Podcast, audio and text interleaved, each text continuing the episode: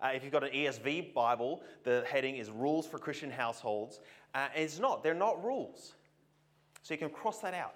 Don't worry. The titles aren't part of the original scripture. You're, you can, you know, you can take that out of the Bible, just not the verses themselves.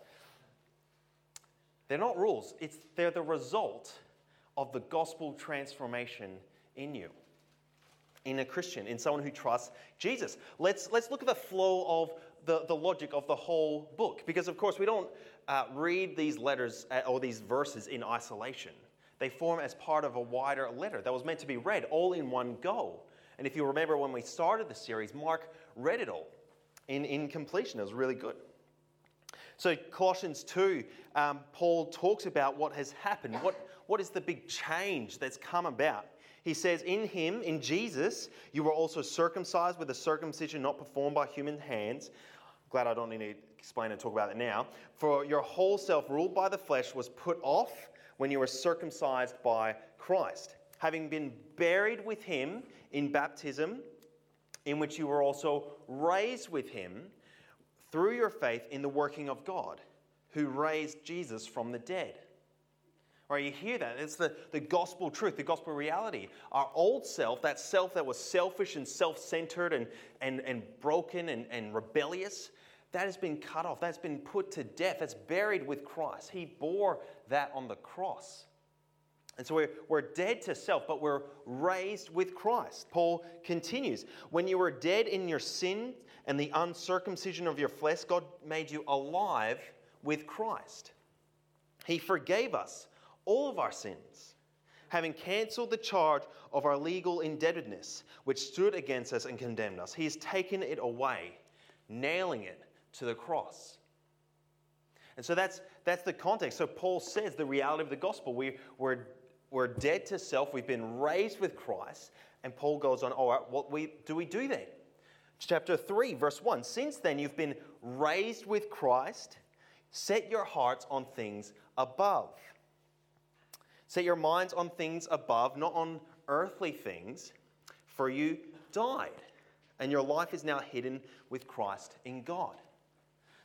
So the, re- the result of, of the gospel, of, be- of da- dying to self and being raised with Christ, is setting our minds on things above. And Paul continues using that language in chapter three. He says, put to death. Put to death. Therefore, whatever belongs to your earthly nature, sexual immorality, impurity, lust, evil desires, and greed, which is idolatry. Put all that old self, who you used to be, that's not you anymore. And so put that to death. Take that off. And he says, put on. Put on. Uh, therefore, verse twelve, therefore, as God's chosen people, holy and dearly loved, clothe yourself, put on to yourself compassion, kindness, humility, gentleness, patience. This is the character of Christ. So, so people who trust in Jesus, they are made new. They, their, their old self has died. They're, they're made new in Jesus. And so they set their minds on things above. They put off the old. They put on the new. And it's in that context, Paul says, this is how it's worked out in the home. Because gospel transformation begins in the home.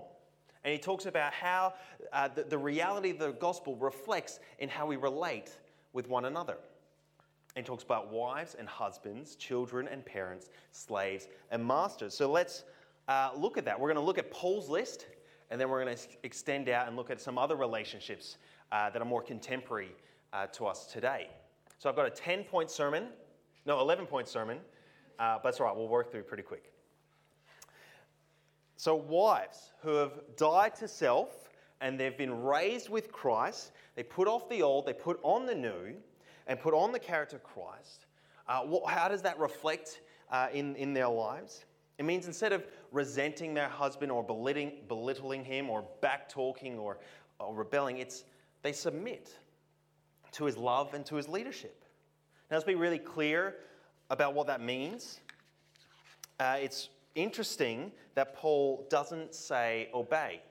He doesn't say obey. He could have. Most other writers of the time and that cultural um, setting at the time, it was understood that wives obeyed their husbands, just like children and slaves would. Paul doesn't say obey, although he does say obey for kids and slaves. He says to wives, submit, which is putting uh, someone else's needs before your own. and it's a passive command. Now, what does that mean? Let's talk about grammar for a second. This is really exciting. It's grammar's important, right?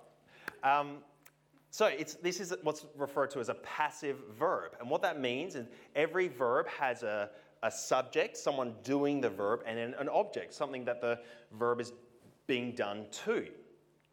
A passive verb is where the subject is also the object. So this is something the wife does to herself. She places herself, submits herself under the authority and love and, and leadership of her husband. And and, and that's, I like how um, the N I V translate it, translates it. Wives, submit yourselves to your husband. This is a command to the wives. He's addressing wives. This is something for them to, to, to do to themselves, to place themselves. This is not a command for husbands. This is not a command for men to use to, to influence or intimidate or abuse their wives, or any women for that matter. This is an instruction for women. To, to as, as transformed women by the gospel to, to love their husbands by submitting to his love and leadership. And this, it's not because it's culturally appropriate, but because it's pleasing to the Lord. It's fitting to the Lord. Now let's talk about husbands. Husbands who have died to self, they've been raised with Christ, they put off the old, they put on the new character of Christ. Instead of resenting their wives, instead of um, becoming bitter and angry towards her, be- instead of being lazy and loose and, and considering what other options there might be out there, no, they love their wives. They love their wives. Now let's talk about grammar again. This is an active verb. See, I really love grammar. It's great. This is, it's important. It's important to be aware of these things. This is an active verb, which means the husband is the subject. The verb is to love, to sacrificially love. The object is the wife. This is something he does to his wife. He loves her. He sacrifices of himself for her and lifts her up. It's not that he, he puts himself in a position to seek her needs above his own. Even more than that, he sacrifices of his own needs to, to, to seek and to serve and to love his wife. Paul says, don't be harsh with them. And that, of course, removes any option of, of intimidation and tyranny and abuse and, and any of that kind of behavior. But even, even the, uh, what that verse probably could be better translated as is don't become bitter towards her. Don't become bitter towards her. So don't don't let yourself fall back in a position where, where you start resenting your wife or you're frustrated by her. Or don't do that. Love her. Be active and committed in love. Let's talk about children. Children. Children. Uh, who have died to self, they've been raised with Christ, they put off the old, they put on the new character of Christ. Instead of being rebellious and pushing boundaries, seeing how far they could get uh, before they really set their parents off. You know, our culture is, is um, uh, portrays and celebrates rebels and, and that idea of, of, of kids who go against uh, the oppression of their parents and, and portray... Um, Uh, young people as knowing what's best. I think every generation considers uh, that the, old, the their parents' generation doesn't really know what's going on. We're the one that really gets it. Every generation thinks like that. And it's just not true. But that's what our culture kind of portrays and, and celebrates. Uh, but the result of gospel transformation in the life of a child is that they would obey their parents. They would do what their parents say. They would seek to honor and to bless their family and be a blessing in that setting. Now, it's interesting that Paul directly addresses children. This was culturally uh, very significant because in this time and setting, uh, children didn't have a voice. They didn't really have an identity until they became adults and, and got married. And so for Paul to actually address them as people and to consider them uh, able to choose what is right and wrong and to encourage them to do the right thing, this is really significant and demonstrates that he, he truly believes that there is no Jew or Gentile, slave or free, male or female, young or old, all are one in Christ. And so what does this mean for adult children? Uh, in the passage, the word that Paul used is clearly talking about children, like young children. So we don't necessarily uh, directly apply this to, to adult children. It gets complex, and we'll talk a little bit about what that might look like later.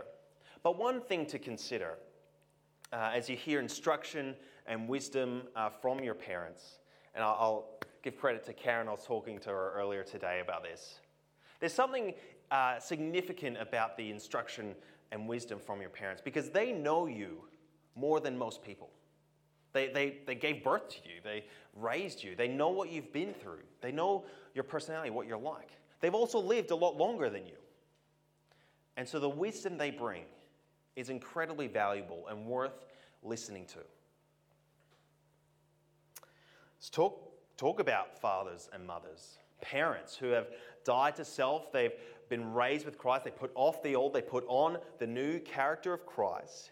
Instead of being uh, dominating or belittling of their children or harshly punishing without clear communication, Paul says, don't provoke your children, lest they become discouraged.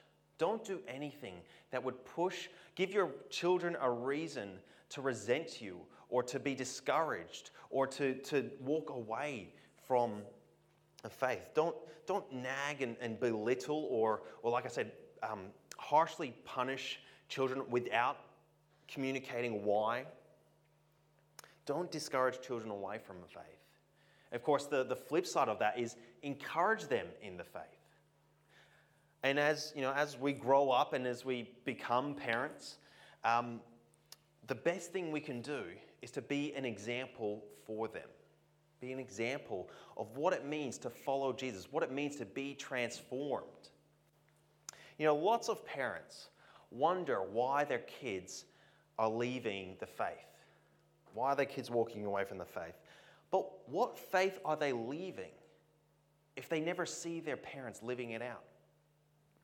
What faith are they leaving if they they only go to church once every couple of months, if they never see their parents um, sharing the gospel with someone, if they never see their parents praying together or, you know, reading the Bible? And we should encourage and be that example. Something you can start now by growing in that, to be ready for when you are a parent. Let's talk about slaves. Now, this is uh, controversial and a, and a tricky topic. Uh, at the time, people were um, oppressed and, and people were treated as property. Uh, and that was the cultural reality at the time. Uh, but Paul still wants to speak into slaves and masters, speak into that situation. And by doing that, uh, Paul actually subtly undermines the institu- institution of slavery, because he does three things. The first thing, he actually addresses slaves, this group who have no legal standing, of no uh, cultural uh, or social identity. Paul calls them out and speaks specifically to them.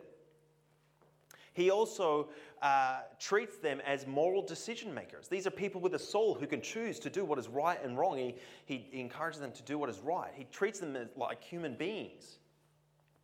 And third, he addresses them first, before masters.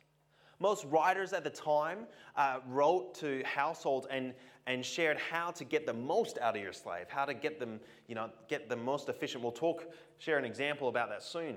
But Paul doesn't do that. His goal is not that people get the most out of their slaves, but that he'd see transformed relationships, transformed by the gospel.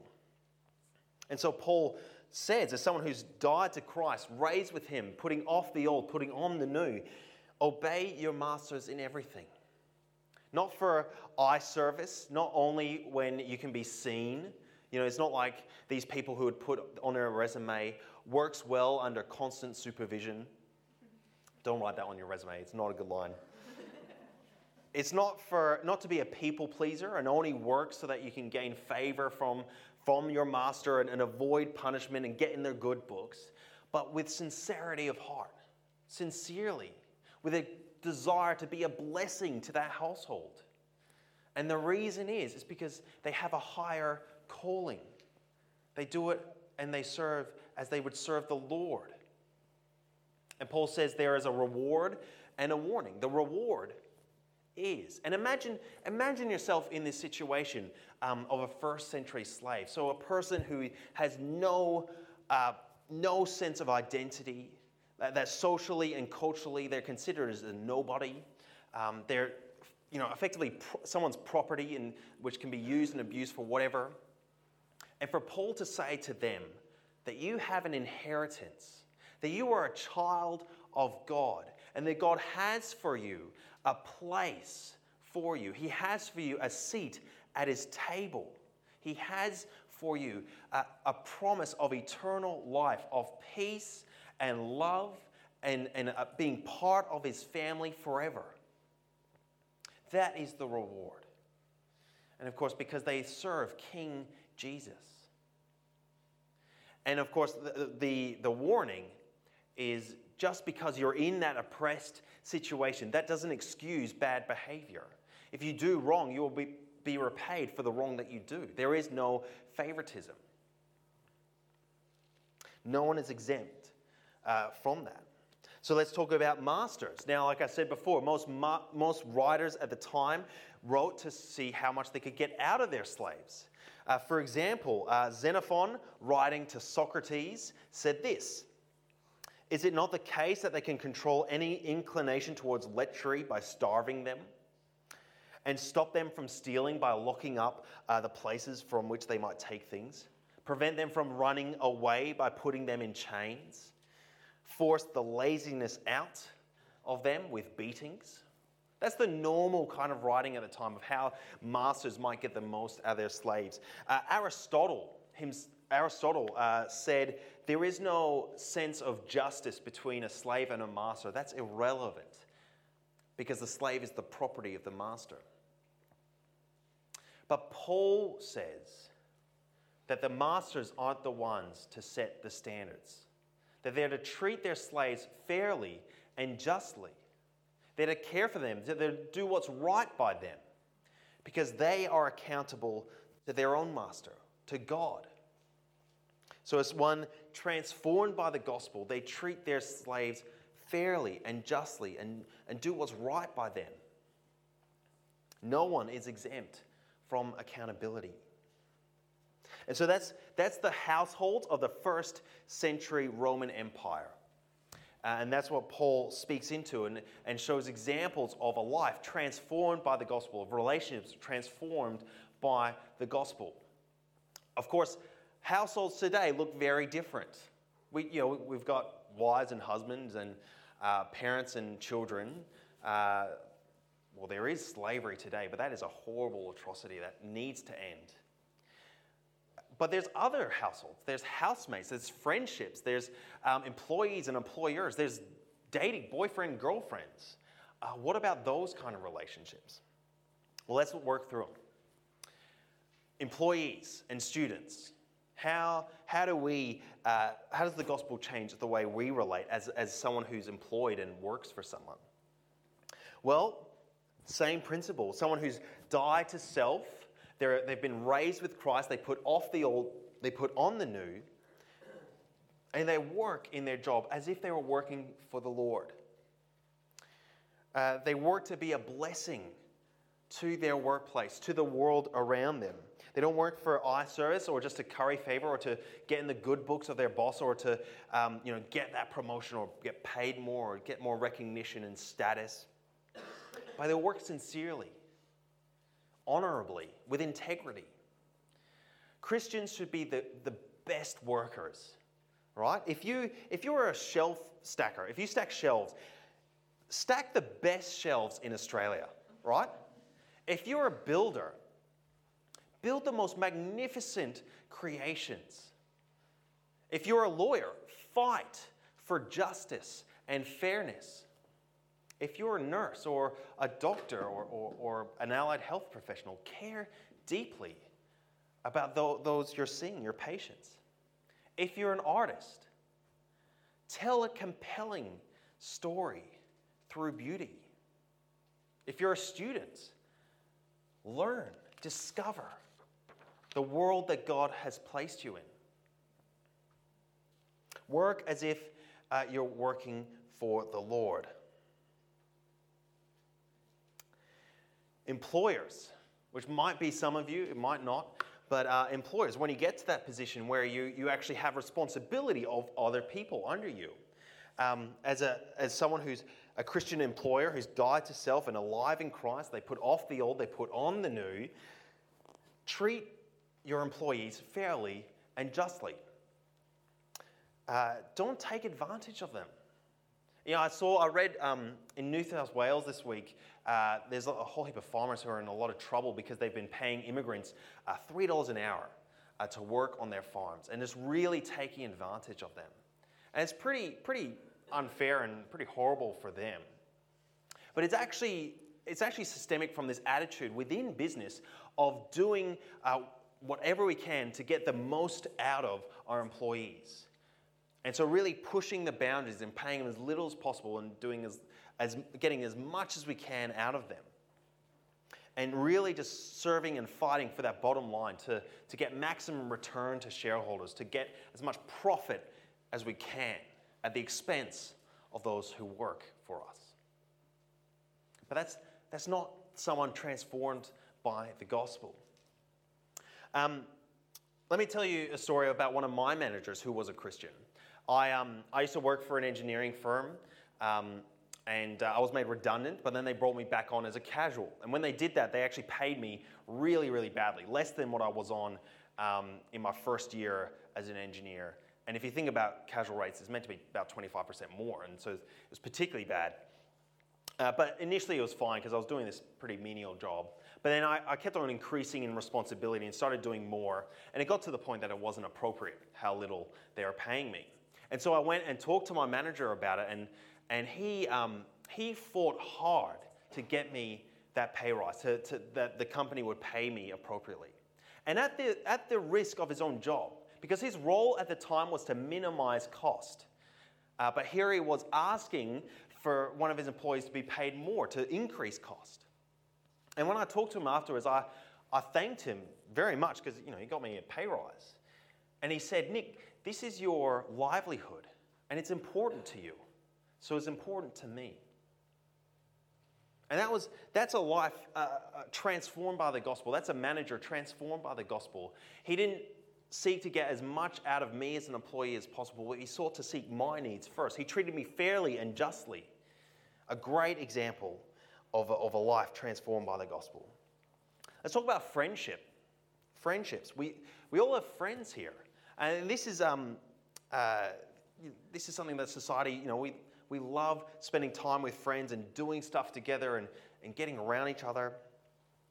And uh, as someone transformed by the gospel, died to self, alive in Christ, putting off the old, putting on the new, you know, instead of thinking, how can I get the most out of my friendship? friendships or or which friends could I have that would, you know, make me the most popular, or I'd be able to get the most out of, or I'd be the most seen. Instead of that, it's thinking, how could I be a blessing to those friends? How could I be a blessing to those who don't have friends? Especially now, especially this year.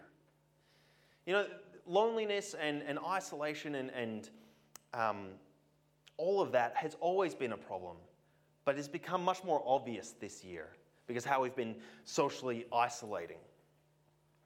And so now more than ever, but really we should always be like this, reaching out, calling people up, asking, how are you going? And being ready to listen to whatever comes. Being vulnerable and real with each other, but without judgment. I think particularly uh, we need to get around single people. The church is not, like historically, has not been very good caring for people who are single.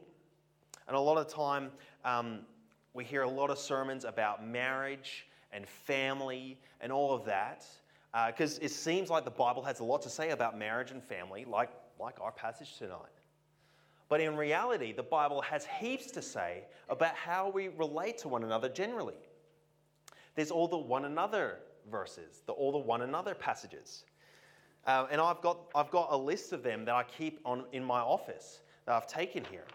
Uh, the Bible says that we're to love one another. Be devoted to one another. Honor one another above ourselves. Live in harmony with one another. Build up one another. Accept one another. Admonish one another. Care for one another. Bear with one another's burdens. Forgive one another. Confess to one another. To comfort one another. To exhort. To encourage. To show hospitality. To, to um, use our gifts to serve. To pray for one another. All these things are ways that we can interact and to encourage, and, and how the gospel transforms how we relate to one another, and particularly towards our friends. So why not, why not go through those one another's and think and pray about how you could um, show these things to one another, to he- here at church and with your friends and with your family and with, with whatever else. Let's talk about housemates. This is something that's very recent in history. Um, this weird phenomenon where you are living uh, under a roof with someone that you're not related to. You've got no relational accountability, yet you're, you're living in a home together. What does that look like? I think as uh, what Paul would say is someone who's transformed by the gospel, dead to self, alive in Christ, putting off the old, putting on the new. He would say, be, be humble. Seek others' needs before your own. Show compassion towards one another. Treat each other with kindness. Be patient. Bear with one another. These are all characteristics of Christ that Paul uh, talks about in, in uh, about Christians putting on in Colossians three. So why not think about, if you're in that situation, you have housemates, how could you grow in those areas? Being humble, being patient, being kind, being compassionate. Let's talk about dating. This is the one I was really looking forward to. Not really, because I don't have very much dating experience. Dated one girl in my life, and I'm now married to her. So maybe I'm really good at dating. But, but let's not take my advice. Let's uh, consider um, what the Bible has to say. And it's not obvious because the Bible doesn't speak directly about dating. But it does uh, have wisdom for us. And our society puts a lot of emphasis on dating relationships. You see it in media, on, on movies and T V, it's, you know, and, and, and the tabloids. Every tabloid seems to be obsessed with who celebrities are dating at the moment, who they're living with, who they're sleeping with, who they're, who they're broken up with. And Uh, It's it's easy in our society to get wrapped up of, of defining ourselves based on who we're with, whether that's someone we date or, or friends or whatever. But for someone transformed by the gospel, we're not defined by who we are dating. We're defined by the one who died for us and made us alive, and that we're a child of God. And so the, I've got three things to say about dating. The first thing is build your own foundation. Be clear about who you are as a child of God. And if you need to be single for a while to do that, to establish yourself, that's a good thing. It's better to be single than in a relationship you're not ready for. The next thing is to be discerning. What does society tell us to look for in a partner, in, in a boyfriend or girlfriend? I Googled it, had a lot of fun, a little bit scary. Um, uh, apparently, um, guys and girls look for people who are fun, who are physical, good looking, tall apparently is really important, um, uh, confident, a smooth talker, which I'm not. You know, all those things are, are really subtle other ways of talking about some of the put-off list, what we're meant to put off. And there's a lot of qualities that we look for in people we might want to date don't actually serve us in marriage, in, in when we might actually move to another level of relationship with them. And so dating is, you know, as we spend time with someone, as we uh, have fun with them, as we do stuff and we get to know them, it's about discerning, is this somebody I would marry, that I might commit myself to? Is this someone I could commit to love to, loving it, commit to love for the rest of my life? Is this uh, someone who I would, who, who I could submit to? Dating is about discernment. Um, and it's not to say that, you know, don't have fun and it's not is super serious. Like, absolutely have fun. But if, if you're dating someone that you don't, you can't see yourself marrying, why are you in that relationship? Why can't you just have fun with them as a friend? And something else to remember is that dating is not marriage. I cannot be clearer, clear enough on this. Dating is not marriage. You're allowed to break up. You're allowed to break up. Uh, you, you haven't entered into a covenant.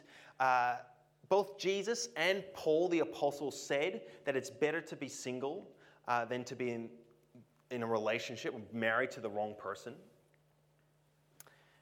And if you are to break up or, or in that kind of space, be clear. Clarity is a kindness. Just talk about it. And so, um, you know, what should we look for in someone in who we might date? Well, I would say stay away from the put-off list. Stay away from that. Look for the put-on list. Uh, don't look for what you want in a boyfriend. Look for what you want in a husband. Don't, don't look for what you want in a girlfriend. Look what, for what you want in a wife. You know, a husband who will love you. Who will love you. What does that look like? Well, love is patient. Love is kind. It does not envy or boast. It does not, it's not arrogant or rude or self-seeking. It's not angry. It quickly forgives. Love does not delight in evil, but rejoices in the truth. Uh, for men, look for a wife who's humble, patient, doesn't grumble, like, it's, like, like Jesus is in Philippians two. Someone trustworthy, modest, peaceful, compassionate, committed to Jesus. So for, for the guys and girls in the room who want to become more desirable, more fitting as a girlfriend or boyfriend, I'd say put off their old self, put on the character of Christ. Look at that list. How can you grow? And in the partner you might seek, look at that list. How could you grow? How could they grow? Uh, now, the last thing uh, for dating is be a good friend, right? Um, you know, be intentional, but don't be intense. You know, remember, you're not married. Like, it's have fun, and it's it's good to have fun because, you know, it's a good way to discern. Is this someone I could have fun with the rest of my life? Having fun and doing cool stuff is an important part of marriage, of that relationship. And everything I said about being a good friend, all those one another's, you can apply to your boyfriend and girlfriend. You know, love them, encourage them, um, pray for them, forgive them. And the last one, bonus one, be ready to pop the question. And what I mean by that, what I mean by that is um, if, if you're in a position, and like a lot of people delay getting married because they just want to wait till they're ready or everything's lined up or if they're financially secure or whatever.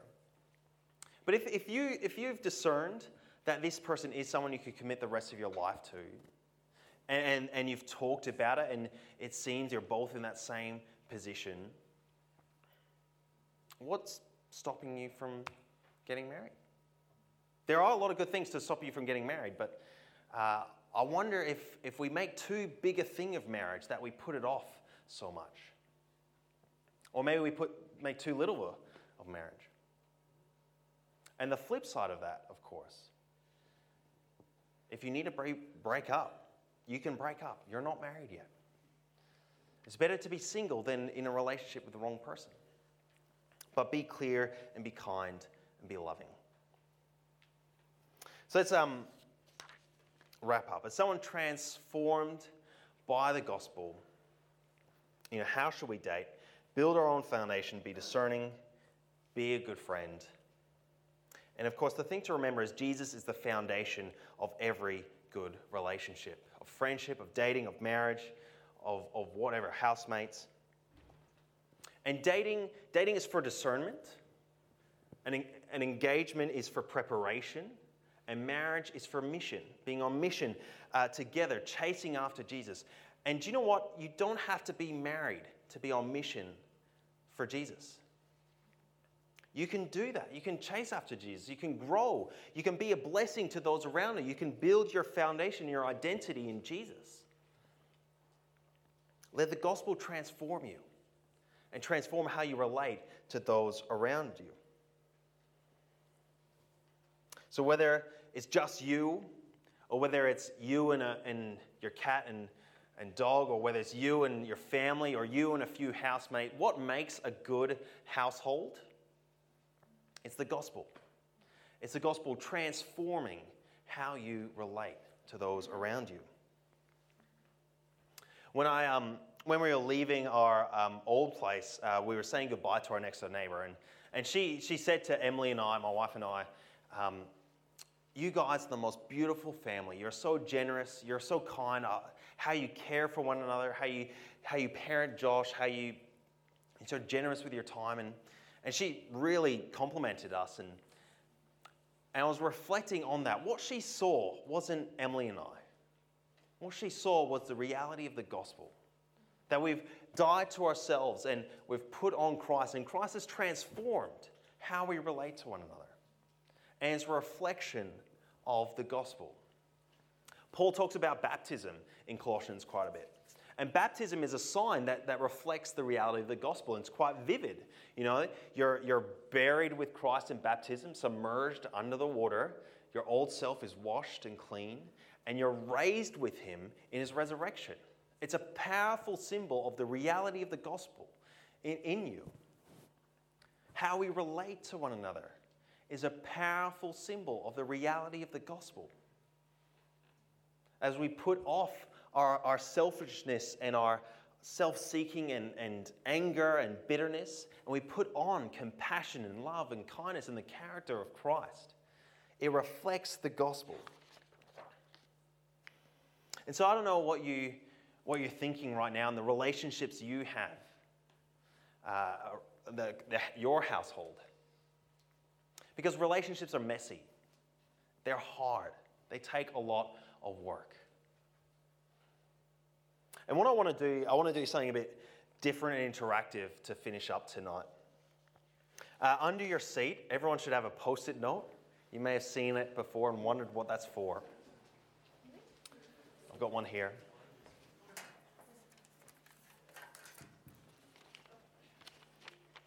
And, and you might think of a relationship you want to see transformed by the gospel. Relationship you might be struggling in, or there's a lot of conflict, or Uh, there's challenges, or, and you want to see transformation. And what I want us to do is, I want, I want, to, I want you to write that relationship on the post-it. You don't need to include names. Names are, it's just between you and God. It might be a friend, or a parent, or a family member, or boss, employee, spouse, for some of us. You want to see God transform that relationship to reflect the gospel. And that transformation happens in you, in me. It's not something to impose on the other person, and you know, as, as long as they change and they'll get it right, then this relationship improves. No, God will transform you. Change your heart. Change your character. And so the band's going to come up. Um, Uh, and play a song uh, at the cross, actually. And as they're playing and as we're singing, uh, take some time. I want everyone to do this. Write on uh, the post-it note a relationship you want to see transformed by the gospel, and come and stick it on the cross as an act of praying that God would transform you. And we've got John up here, and I might ask Debbie if she's right as well. Um, And I'll be here. If you want specific prayer for a specific situation, for a specific relationship, we'd love to pray for you in that. So we'll be here. Um, uh, so let, let, let's wrap up, and I'll pray, and then the band will play, and we can do this. Also, for the people in the other room, uh, there's the whiteboard, and you'd probably figure it out, and post-it notes, and you can do it too. Let's pray. God, we thank you for the reality of the gospel, that even though we were broken and we're hurt and, and relationships are messy, we're really bad at, at relating with other people, even, even, because, even though that's we're so far from you, you loved us enough to take away all of that brokenness, all of that hurt, all, that, all of our guilt, and put it to death and make us a new creation. Give us new life through Jesus. God, we pray uh, for the relationships that we're about to write down on, this, on these post-it notes. We pray for all of our, our relationships, that it will be transformed by the gospel, that we would see uh, how we relate to each other change, that we'd be compassionate and loving and kind and, and, um, and pure. God, we pray that you would transform us, and that would be a reflection of how you love us. We do this so you would be glorified, so that you would be known, you would be honored above all. In Jesus' name, amen. You've been listening to a sermon from Hills Baptist Church. To find out more or to hear other great content, find us at hills baptist dot com or on your podcast app.